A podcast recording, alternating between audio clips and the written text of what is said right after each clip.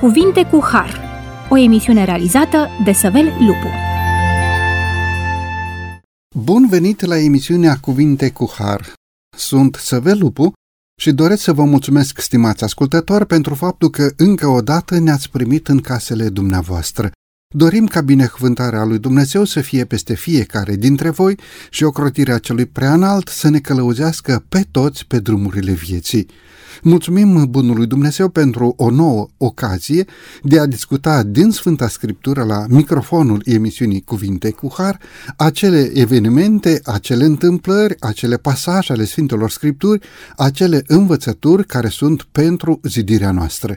Continuăm să discutăm astăzi una dintre cele mai frumoase și cele mai profunde pilde a Domnului Hristos, discutăm despre pilda fiului risipitor sau, așa cum mai este supranumită, Pilda unui tată iubitor. În emisiunea de data trecută ne-am aplecat asupra dragostei lui Dumnezeu, ilustrată de iubirea acestui părinte, de răbdarea acestui tată, care a folosit orice mijloc pentru a-și păstra fiul și apoi răbdarea pentru ca acest fiu să se întoarcă acasă.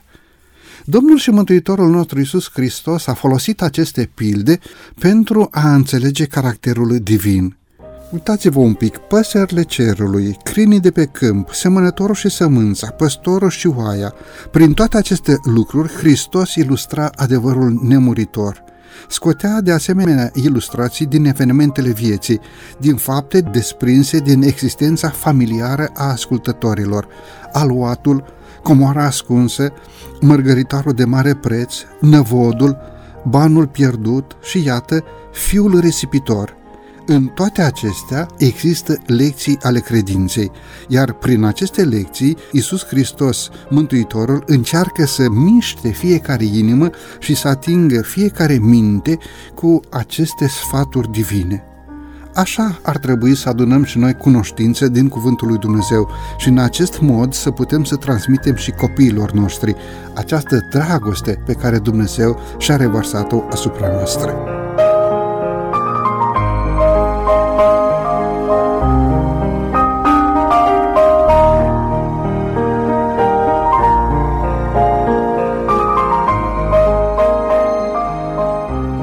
Discutăm acest subiect frumos împreună cu domnul pastor Gavriliță Ionel.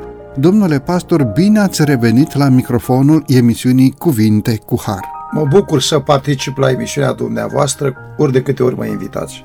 Domnule pastor, aș dori să continuăm într-un anumit fel, într-un anumit sens, emisiunea de data trecută și în aceste câteva momente pe care le petrecem la microfonul emisiunii Cuvinte cu Har de astăzi, la Radio Vocea Speranței, aș vrea să dezbatem, să discutăm astăzi despre atitudinea fiului cel mic care și-a cerut partea de avere, parcă ar fi avut el avere în casa părintească și de ce nu și uh, atitudinea sau modul în care s-a comportat fiul cel mare.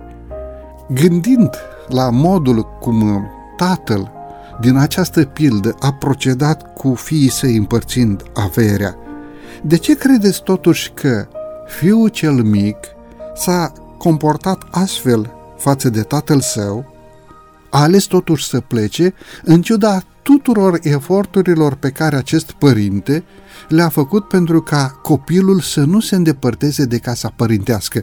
Probabil că tatăl știa în ce situație urma să ajungă fiul lui și în direcția aceasta a făcut tot posibilul pentru ca acest copil să nu plece de acasă. Însă i-a respectat alegerea, așa cum am vorbit și în emisiunea de data trecută. Oare ce l-o fi mânat pe acest copil să calce în picioare, îngăduiți-mă această expresie, uh, voința arătată exclusiv uh, de tatăl său? Eu cred că alegerea fiului cel mic a fost în această direcție pentru că a, a avut dorința de aventură, de teribilism, ă, de să cunoască cum este și altfel, în alt mod, în alt loc. Ă, cred că l-a înțeles ceva mai puțin sau mai greu pe tatăl său. Cred că a avut și spita aceasta a lumii, influența aceasta a lumii înconjurătoare Cred că pot fi multe motivele pentru care fiul a ales să plece de acasă, dar cred că așa a vrut, așa a dorit uh, a dat curs uh, acestui simțământ interior de nesupunere, de neascultare, de neîncredere și de uh, a-și face propria plăcere, de a satisface propriile gusturi. Cred. Cred că acest comportament din partea fiului a adus ani grei de durere, de suferință, de așteptare din partea tatălui. Uh, ce bine ar fi făcut tatălui măcar câteva cuvinte din partea fiului plecat, să știe că trăiește și că este sănătos, dar nimic. Până într-o bună zi, când datorită situației, acest copil, acest tânăr și-a venit în fire – Domnule pastor, cât este de periculos să cheltui averea tatălui și mă gândesc nu în primul rând la banii uh, pe care acel copil i-a luat din partea tatălui. Gândiți-vă un pic la sănătatea, darul lui Dumnezeu pentru noi.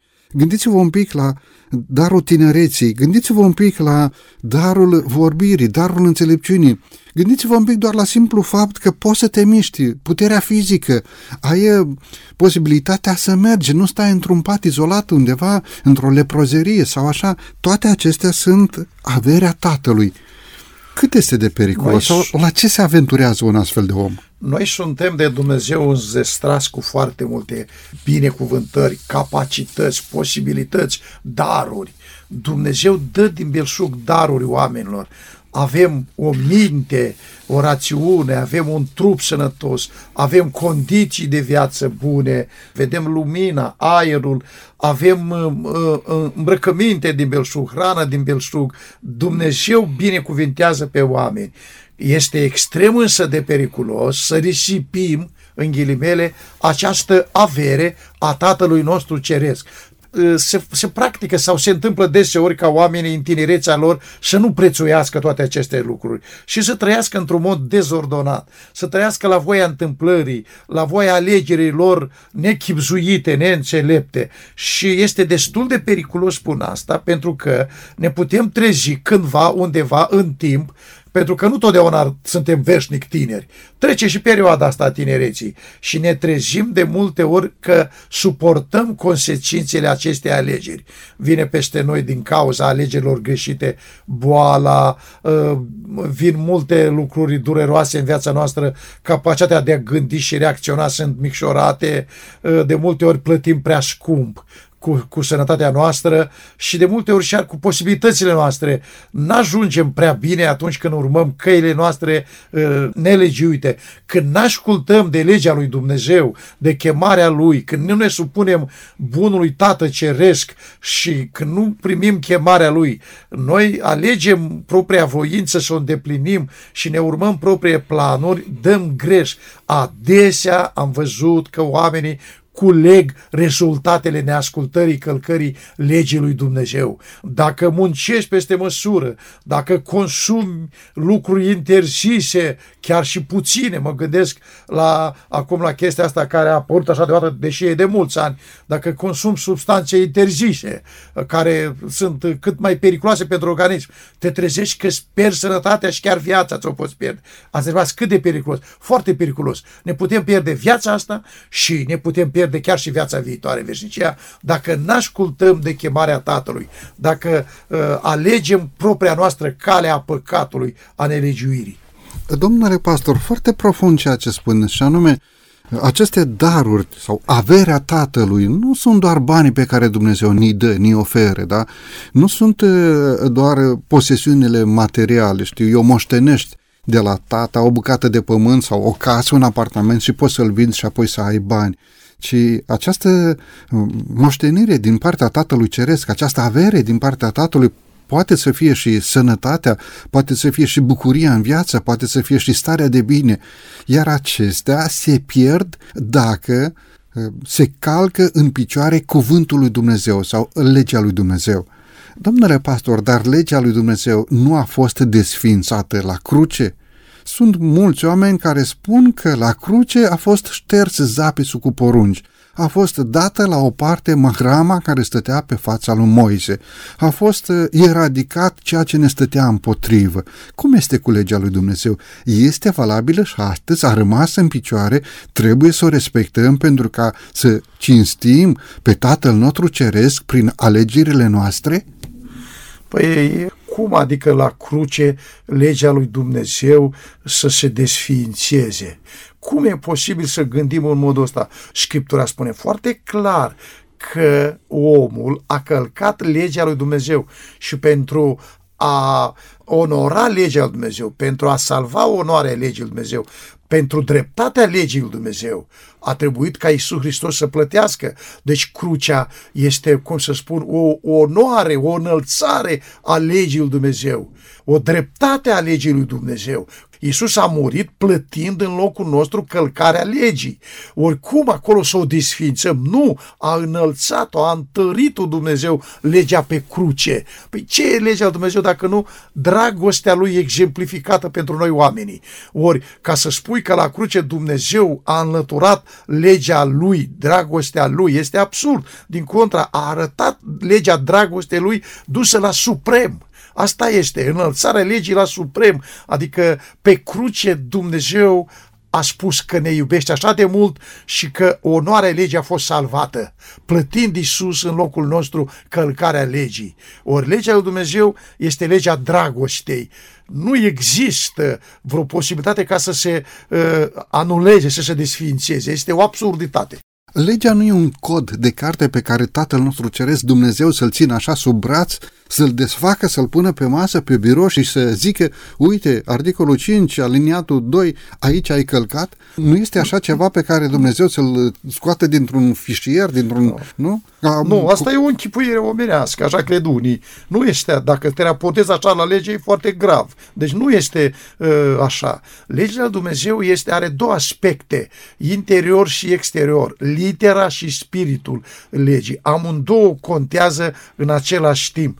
Ori legea lui Dumnezeu este legea dragostei care spune pentru că te iubesc, uite vreau să te protejez, nu vreau să faci asta pentru că vei ajunge rău, nu vreau să calci în picioare porunca asta pentru că vei suferi, vreau să asculți ca să-ți meargă bine, să fii fericit, împlinește legea pentru că legea aceasta înseamnă să mă iubești, pentru că spune foarte clar în Noul Testament că dragostea de Dumnezeu stă în păzirea legii lui, în păzirea poruncilor lui și poruncile lui nu sunt grele, adică când iubești pe Dumnezeu ai păzi porunca, este extrem de ușor de frumos, prin harul lui și prin puterea lui, prin ajutorul lui, nu totul în puterea umană, dar legea lui Dumnezeu este egal ascultare din dragoste. Ori asta nu se poate anula niciodată ca eu să-L iubesc pe Dumnezeu și să-L ascult din dragoste.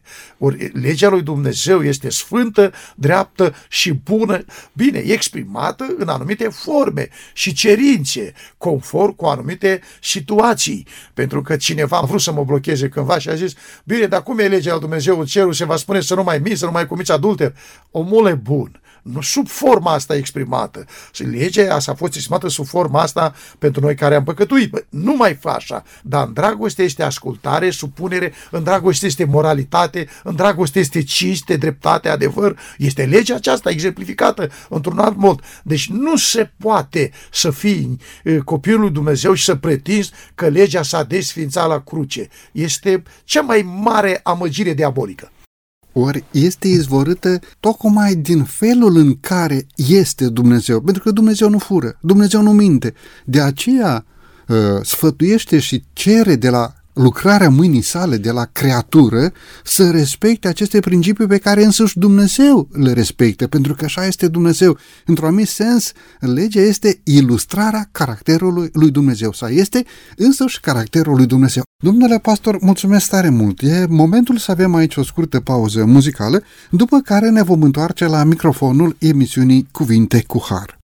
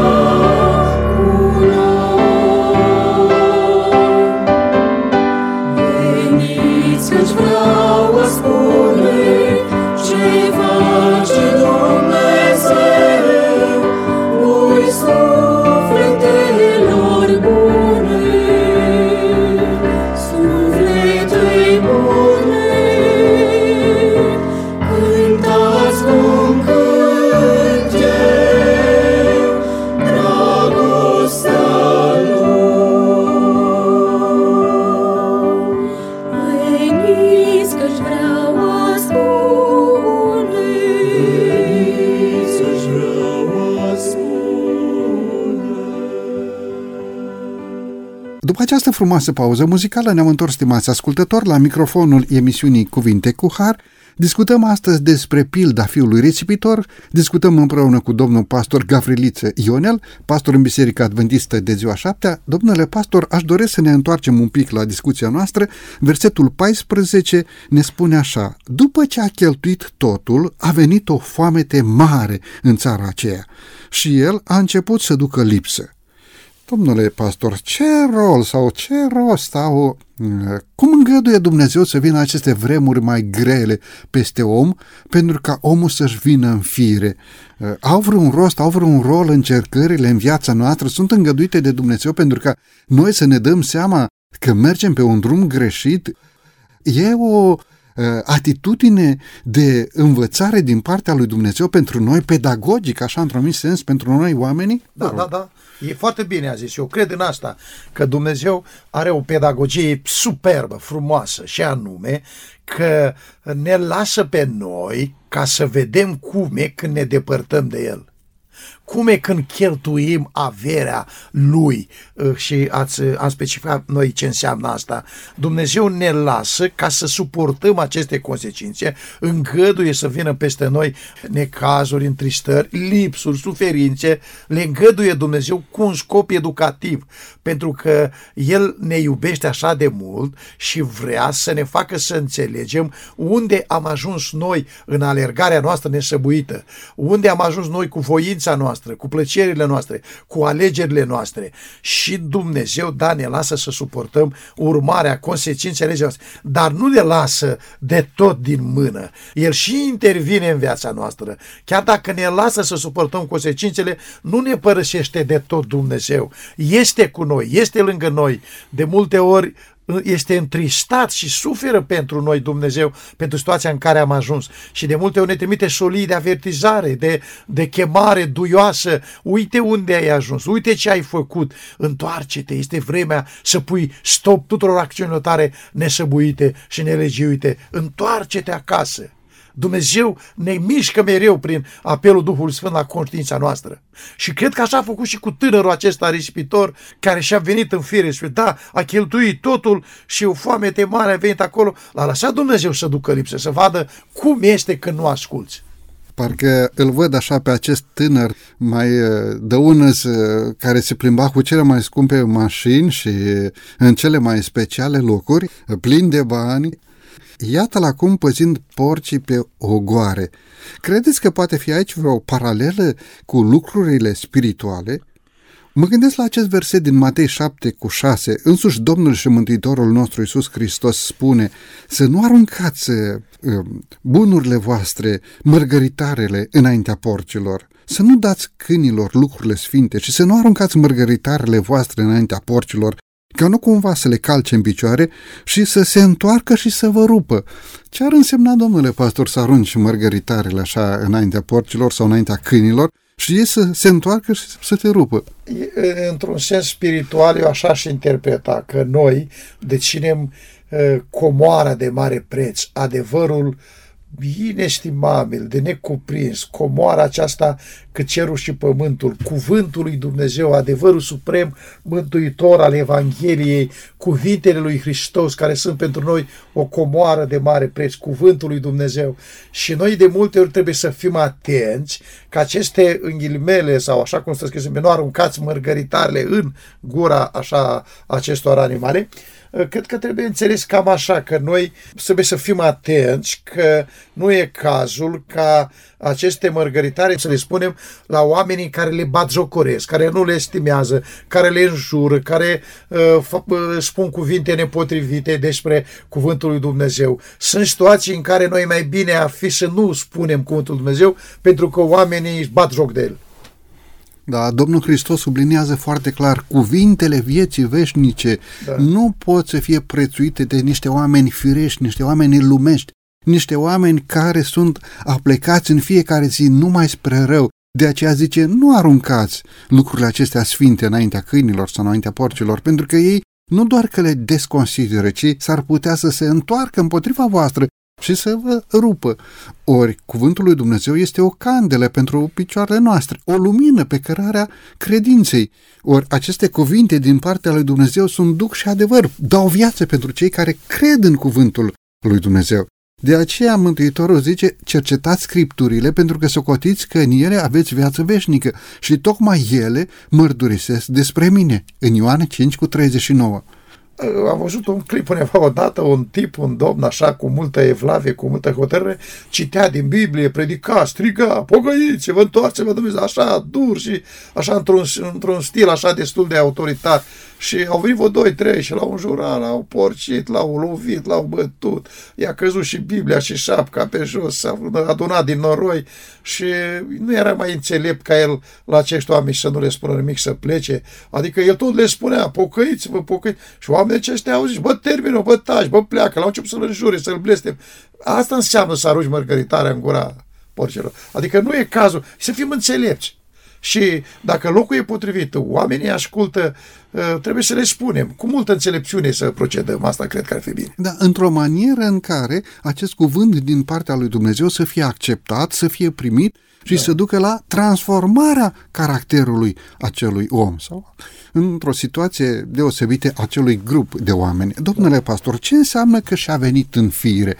Ce-ar fi în ziua de astăzi să-ți vii în fire? Și a venit în fire. Ce înseamnă acest lucru?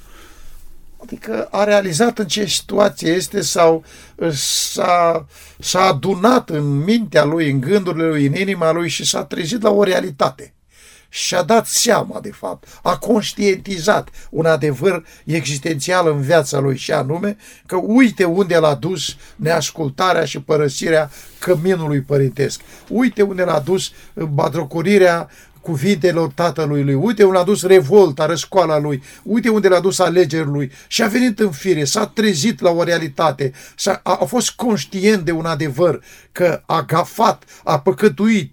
Spune versetul 18, uh, mă voi scula, mă voi duce la tatăl meu și voi zice, Tată, am păcătuit împotriva cerului și împotriva ta și nu mai sunt vrednic să fiu chemat fiu al tău. Fă-mă ca pe dintre argații tăi. Domnule pastor, aș dori să zăbovim un pic aici, în versetul 18, asupra acestei declarații. Am păcătuit împotriva cerului și împotriva ta. Ce înseamnă păcatul? Ce înseamnă că un om păcătuiește și împotriva cerului și împotriva altui om. Deci poate să fie păcatul și împotriva lui Dumnezeu și împotriva semenului. În definitiv, ce este păcatul? În uh, frumoasa epistolă, una dintre ele, în 1 Ioan, avem scris foarte clar definiția păcatului. Oricine face păcat, face fără de lege. Și păcatul e călcarea legii lui Dumnezeu. Deci, în primul rând, cine păcătuiește, calcă legea lui Dumnezeu și se răscoală greșește, păcătuiește, împotriva lui Dumnezeu sunt toate uh, alegerile noastre greșite, păcatele noastre. Deci da, tânărul a păcătuit împotriva tatălui, împotriva lui Dumnezeu.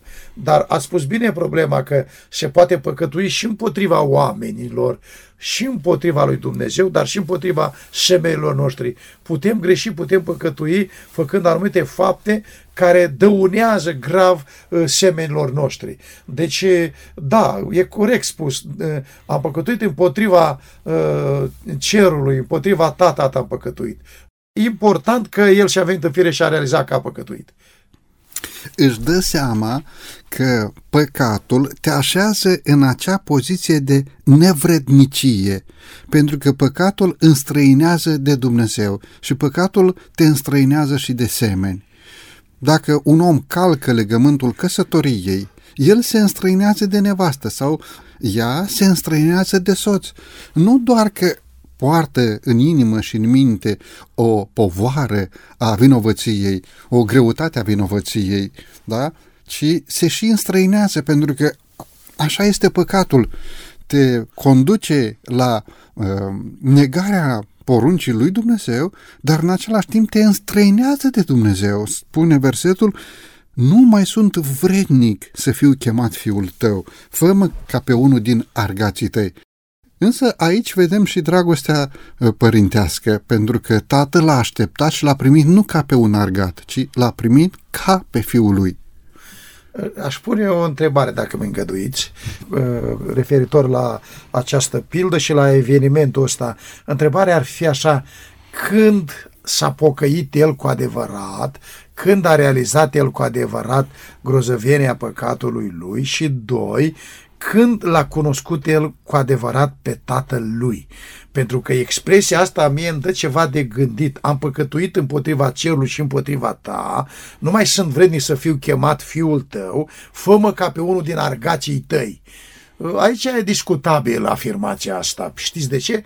Pentru că uh, atunci când îl întâlnește pe tatăl, nu mai repetă fraza asta. E clar scris aici în text. Spune când ajunge el și tatăl îl ia în brațe și uh, plânge cu amar și are mâinile tremurânde cu care îl cuprinde pe el, simte emoția aceasta a tatălui, simte uh, lacrimile tatălui pe fruntea lui când îl îmbrățișează eu cred că atunci el a realizat cu adevărat cine e tatălui, cât de mult îl iubește.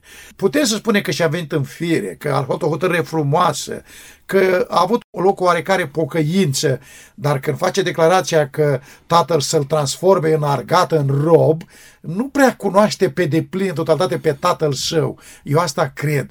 Și pocăința lui reală a fost atunci când l-a întâlnit, când tatăl l-a cuprins, când nu l-a mustrat deloc, când nu i-a reproșat nimic, când i-a arătat cât de mult îl iubește și cât de mult l-a așteptat. Tatălui nu era pe undeva pe la câmp plecat din casă undeva și el se uita în zare, îl aștepta tatălui. I-a ieșit în întâmpinare ca să-l salveze eventual și de legea care spunea că copiii care se scoală împotriva părinților trebuie uciși. Tatăl său l-a așteptat mereu, a ieșit înainte pe câmp, l-a alergat către el, l-a cuprins, l-a îmbrățișat rugat, a plâns pentru el și nu i-a reproșat nimic. Și a dat porunca, repede, aduceți haina, acoperiți-l, încălțăminte, repede tăiați vițelul, fiul meu a fost mort și a înviat, trebuie să ne bucurăm, să ne veselim. Atunci el a realizat pe deplin cine-i tatăl lui și n-a mai zis, fă-mă ca pe unul din argații săi. A zis, tata, am păcătuit împotriva cerului și împotriva ta. Nu mai sunt vrednic să fii fiul tău. Și că și-a dat seama cât a suferit tatălui și-a dat seama cât l-a iubit. Cred că atunci întâlnirea asta dintre el și tatălui l-a convins atunci pe deplin și atunci pe deplin uh, și-a mărturisit pocăința și a fost o pocăință sinceră în viața lui. Când l-a cunoscut pe tatăl lui cu adevărat, când și-a dat seama în final cine a fost, cine este și cine va fi tatăl lui pentru el. Cred că experiența asta s-a petrecut în viața lui atunci.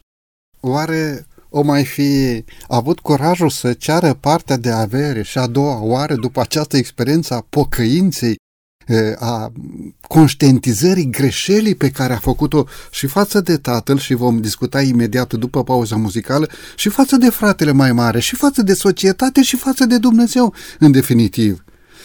Bine ați spus că în acest moment în care și-a întâlnit tatăl sau tatăl care îl aștepta pe câmp, câte nopți, câte zile au fi petrecut tatăl acolo pe câmp, nu ne este raportat, dar tatăl era acolo, îl aștepta și l-a primit cu bucurie. Domnule pastor, e momentul să avem din nou aici o scurtă pauză muzicală, după care ne vom întoarce să continuăm discuția noastră.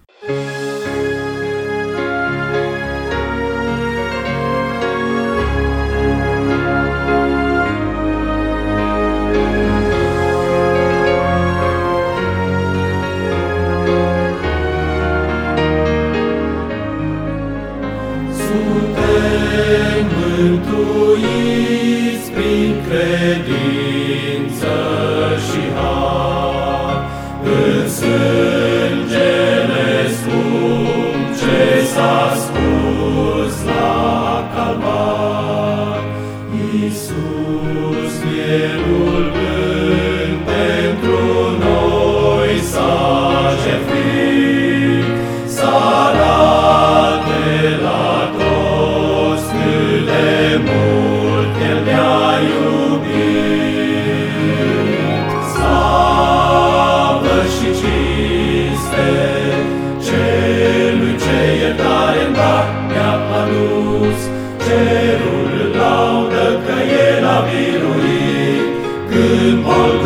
toți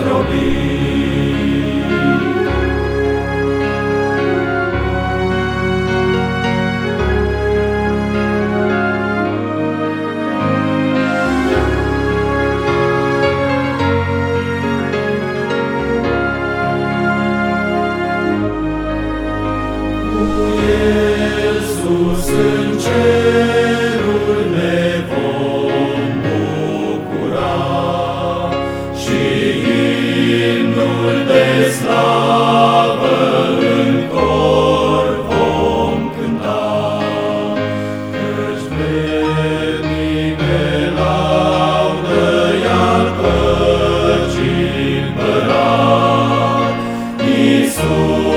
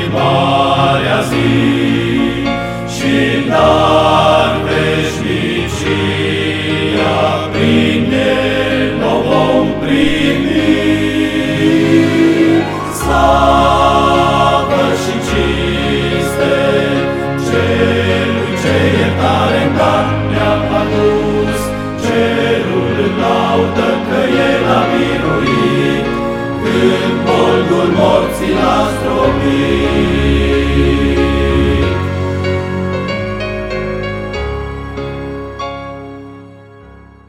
După această scurtă, dar frumoasă pauză muzicală, ne-am întors, stimați ascultători, la microfonul emisiunii Cuvinte cu Har. Discutăm astăzi împreună cu domnul pastor Gavriliță Ionel, pastor în Biserica Adventistă de ziua șaptea. Discutăm despre dragostea părintească manifestată de tatăl care și-a așteptat fiul, ilustrată de Domnul Hristos în pilda fiului risipitor.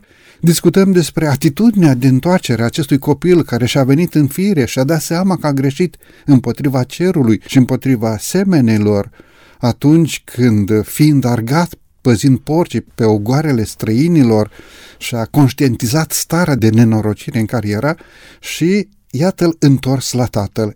Iată-l că tatăl a așteptat Iată-l că tatăl a făcut din ocazia respectivă o sărbătoare frumoasă. Domnule pastor, pentru cea de-a treia parte a emisiunii, aș vrea să discutăm un pic despre atitudinea fiului rămas acasă. A fost acest uh, fiu mai mare, bucuros de întoarcerea fratelui, a fost bucuros pentru această reuniune de familie, a fost bucuros pentru această sărbătoare pe care tatăl a făcut în cinstea copilului care s-a întors. Haideți să vedem un pic de pe paginile Sfintelor Scripturi aceste versete care ne vorbesc despre acest moment special și apoi să discutăm un pic între noi. Vă rog da, frumos. Pilda consemnează, fiul cel mare era la ogor. Când a venit și s-a apropiat de casă, a auzit muzică și jocuri. A chemat pe unul din robi și a început să-l întrebe ce este.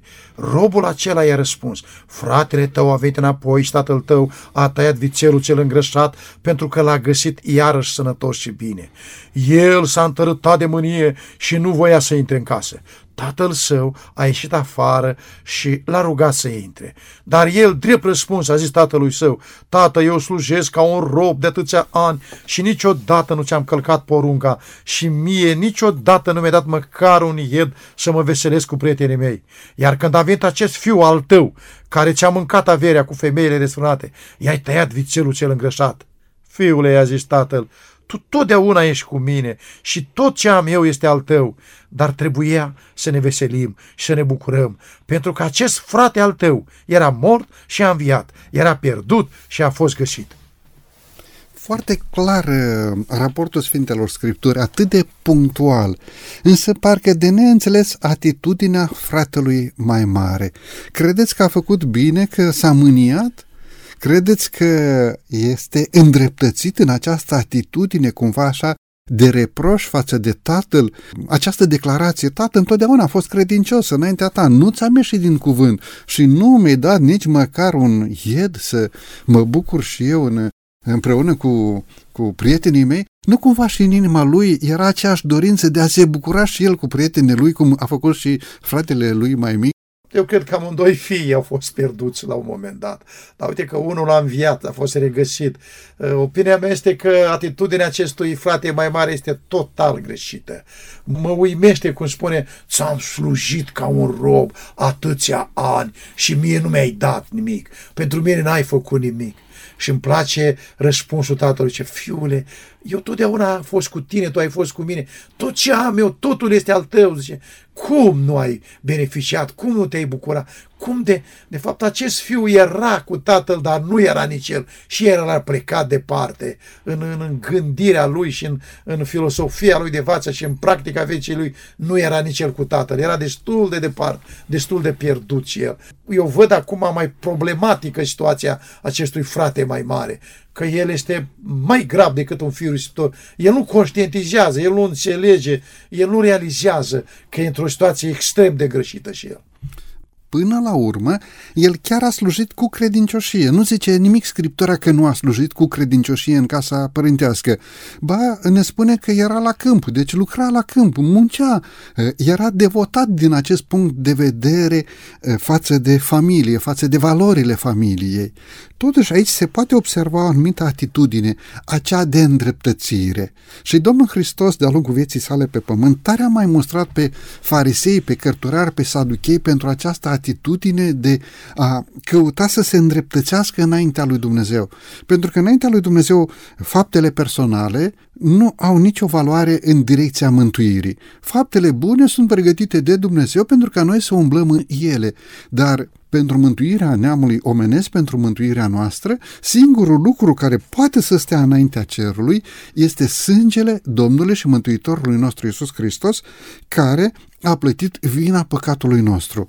Însă, din acest punct de vedere, fiul mai mare se pare că poate să fie îndreptățit, chiar slujea în casă părintească. Însă, cred că se poate discuta aici despre atitudinea lui față de fiul mai mic și în același timp față de tatălui. O atitudine total nepotrivită. Uitați cum își spune, acest fiu al tău. Acest fiu al tău, care ți-o altă avere, ce-a mâncat-o cu desfânat, ce-a bătut joc de tine, tu acum îl mai primești, tu acum îl mai ierți, tu acum mai tai vicelul cel îngreșat pentru el, faci sărbătoare, îl îmbraci, îl, înca, îl reabilitezi e pierdut și-a luat, a plecat, te-a părăsit, s-a destrăbălat, nu mai merită nimic. Deci lipsa lui de empatie, de dragoste și eu cred că și el, fiul cel mare, nu l-a cunoscut cu adevărat cine-i tatăl. Nu l-a înțeles, nu l-a iubit și nu l-a slujit din iubire. Asta e foarte clar aici, că dacă îl cunoștea, își dădea seama că tatăl său are acest comportament și față de fiul cel mic, cum a avut și față de el, dar nu l-a cunoscut, nu l-a înțeles cu adevărat cine e tatălui, cel iubitor, cel uh, îngăduitor, cel iertător și cel îndelung răbdător și cel care e gata să facă sacrificii pentru cine. Nici fiul cel mare n-are o situație mai, mai roză, mai bună. E destul de căzut și dureros este că pilda se încheie abrupt și nu ne mai spune ce s-a mai întâmplat cu el. Adică e destul de delicată situația acestor oameni care cred ei că star și mari fac și dreg, slujesc așa dintr-o simț al datoriei, al obligației și că realizează lucruri mărețe în viața lor și că dă-te la o parte cine sunt ei, cât de sfinți, cât de drept și cât de buni. Atitudinea asta fariseică pe care a mustrat-o totdeauna Domnul Hristos este extrem de periculoasă.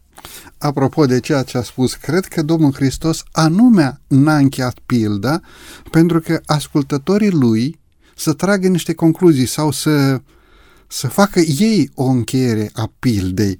Dacă mi s-ar cere sau vi s-ar cere dumneavoastră să încheiați pilda aceasta, cum ați face încheierea? Ce încheiere ați face? Cum ați încheia această pildă dacă, dacă vi s-ar cere să... Și când slujești morcotim, comentând și așa chinuit de gânduri că trebuie să fii supus și când iubești, dar din obligație, de fapt nu iubirea aceea este mai mult așa un surugat, este un fals. Eu aș încheia pilda așa că tatăl iubitor sau aș considera că Dumnezeu acordă încă har peste har și îndurare peste îndurare, dragoste peste dragoste. Și tatăl iubitor din pildă s-ar adresa fiului în felul următor, fiule, și pentru tine eu am același simțământ, același comportament. Și pe tine te iubesc. Trezește-te și tu, vino-ți în fire și tu, nu mai continua cu filozofia asta de viață deșartă, nu mai te încrede în faptele tale că te pot salva, în slujirea asta dintr-o obligație, nu mai crede că tu poți fi mântuit sau uh, câștigat prin faptele tale, ci încrede-te în mine și în dragostea mea, în harul meu și în jertfa mea de pe calvar și tu trebuie să realizezi că ești greșit. Deci și tu trebuie să înțelegi lecția aceasta a pocăinței că nu ai înțeles eu nu știu până acum. Eu așa aș încheia pilda. Tatăl s-ar adresa și l-ar cuceri, l-ar salva, l-ar binecuvânta, l-ar câștiga și pe acest fiu, că și el era pierdut. Domnule pastor, mai avem doar câteva momente din cadrul emisiunii de astăzi. Poate Astăzi e cineva care ne ascultă și nu a fost data trecută și aș vrea să încheiem această emisiune cu același sfat pe care în emisiunea de data trecută l-ați oferit pentru cineva care în viața lui se aseamănă cu fiul cel mic, cu cel care a risipit averea tatălui. Noi aici la microfon discutăm despre cazuri posibile și e foarte posibil ca acum să ne asculte cineva care în viața lui a trăit exact aceeași experiență, s-a înstrăinat de Dumnezeu, și-a pierdut sănătatea, și-a pierdut familia datorită unor patim, poate chiar acum este sub uh, efectul unor substanțe interzise, dar prin Harul lui Dumnezeu el ascultă această emisiune.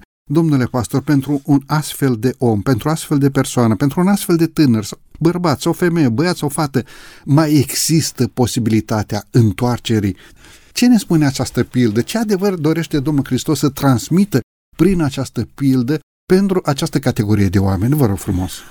Cuvântul spune clar al apostolului Pavel, atâta vreme cât rămâne în picioare făgăduința intrării în împărăția lui, niciunul dintre voi să nu se pomenească venit prea târziu. Astăzi, dacă auziți glasul lui, nu vă împetrici inimile. Astăzi răspundeți chemării lui Dumnezeu. Astăzi luați hotărârea să vă întoarceți acasă la Tatăl nostru cel iubitor. Astăzi primiți-L pe Iisus Hristos în sufletul vostru.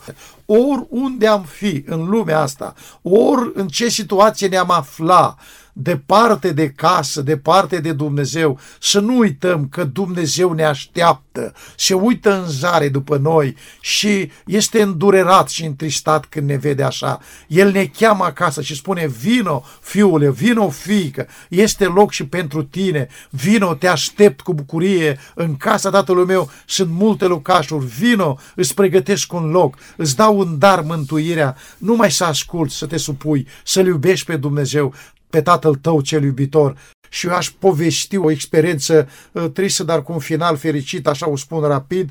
Am uh, cunoscut uh, cândva o familie care avea o fiică și fiica aceasta a părăsit familia, credința, biserica, s-a dus în, în, în lumea aceasta largă, însă peste câțiva ani tatăl primește un telefon acasă.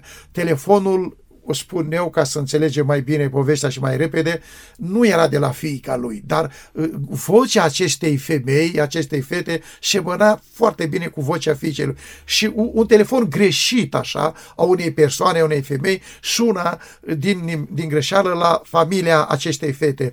Și zice, tata, zice, îs nenorocită, îs necășită, am pățit o mare necaz, zice, dintr-o relație pasageră am rămas însărcinată, ce fac? Și tatăl i-a răspuns, nu contează ce ai făcut, contează că ești fiica mea, contează că te iubesc și nu uita, vino acasă, găsim o soluție, voi asuma, voi plăti, voi cheltui bucuros din ce am pentru tine, Atâta te rog, vino acasă, te aștept cu, cu, cu mare drag. Și au trecut câteva zile și sună fiica lui în mod real. Tata, ce faci? Și tu nu înțelegi, te aștept să vii acasă, vino urgent acasă, te așteptăm cu drag, a făcut pregătiri mari. Și fata și, și s-a gândit așa la multe lucruri negative, dar nici de cum. S-a făcut trebuie de bagaj, a ajuns acasă și când a ajuns acasă Nimic, nicio supărare, nicio mustrare, niciun lucru negativ. Au primit-o cu căldură, cu dragoste, au îmbrăcișat-o, i-au spus că o iubesc și că o așteaptă de mult să se întoarcă acasă și că e ziua lor fericită. Și după câteva ore a întrebat-o, uite, uite, ai pățit nenorocirea asta în cazul ăsta, dar noi ne asumăm, suntem lângă tine, te iubim, te înțelegem, creștem noi copilul. Când a auzit fata lucrul ăsta, a zis, tată, de ce ai pățit? Ce s-a întâmplat? Despre ce e vorba? Păi, acum două zile sau trei nu-i dat nou telefon și ne-ai spus Zice, nu e adevărat, eu nu v-am dat niciun telefon. Eu nu am pățit așa ceva, a fost, cred, cred că, o greșeală. Și declară fata puțin mai târziu, foarte puțin mai târziu. Și atunci am cunoscut și am văzut cu adevărat cine e tatăl meu. Întâmplări care ne vorbesc despre bunătatea, iubirea și dragostea Tatălui nostru Ceresc, mulțumim lui Dumnezeu pentru această dragoste divină, pentru această răbdare infinită care o manifestă față de omul păcătos. Poate e bine să zicem aici un cuvânt de avertizare, să nu îngăduim ca această dragoste divină să fie călcată în picioare de atitudinea noastră.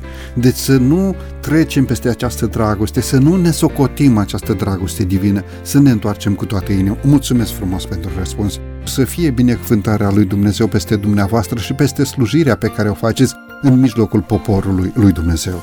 Mulțumesc frumos de urare de binecuvântare.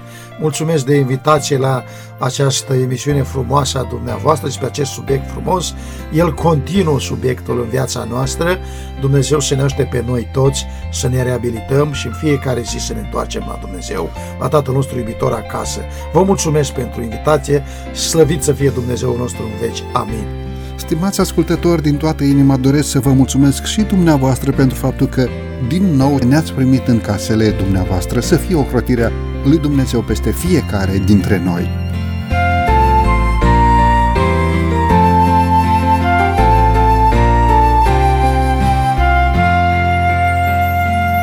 De la microfonul emisiunii Cuvinte cu Har Săvel Lupu, iar din regia tehnică Nelu Loba și Cătălin Teodorescu, vă mulțumim pentru atenția acordată. Până data viitoare, numai bine tuturor! La revedere!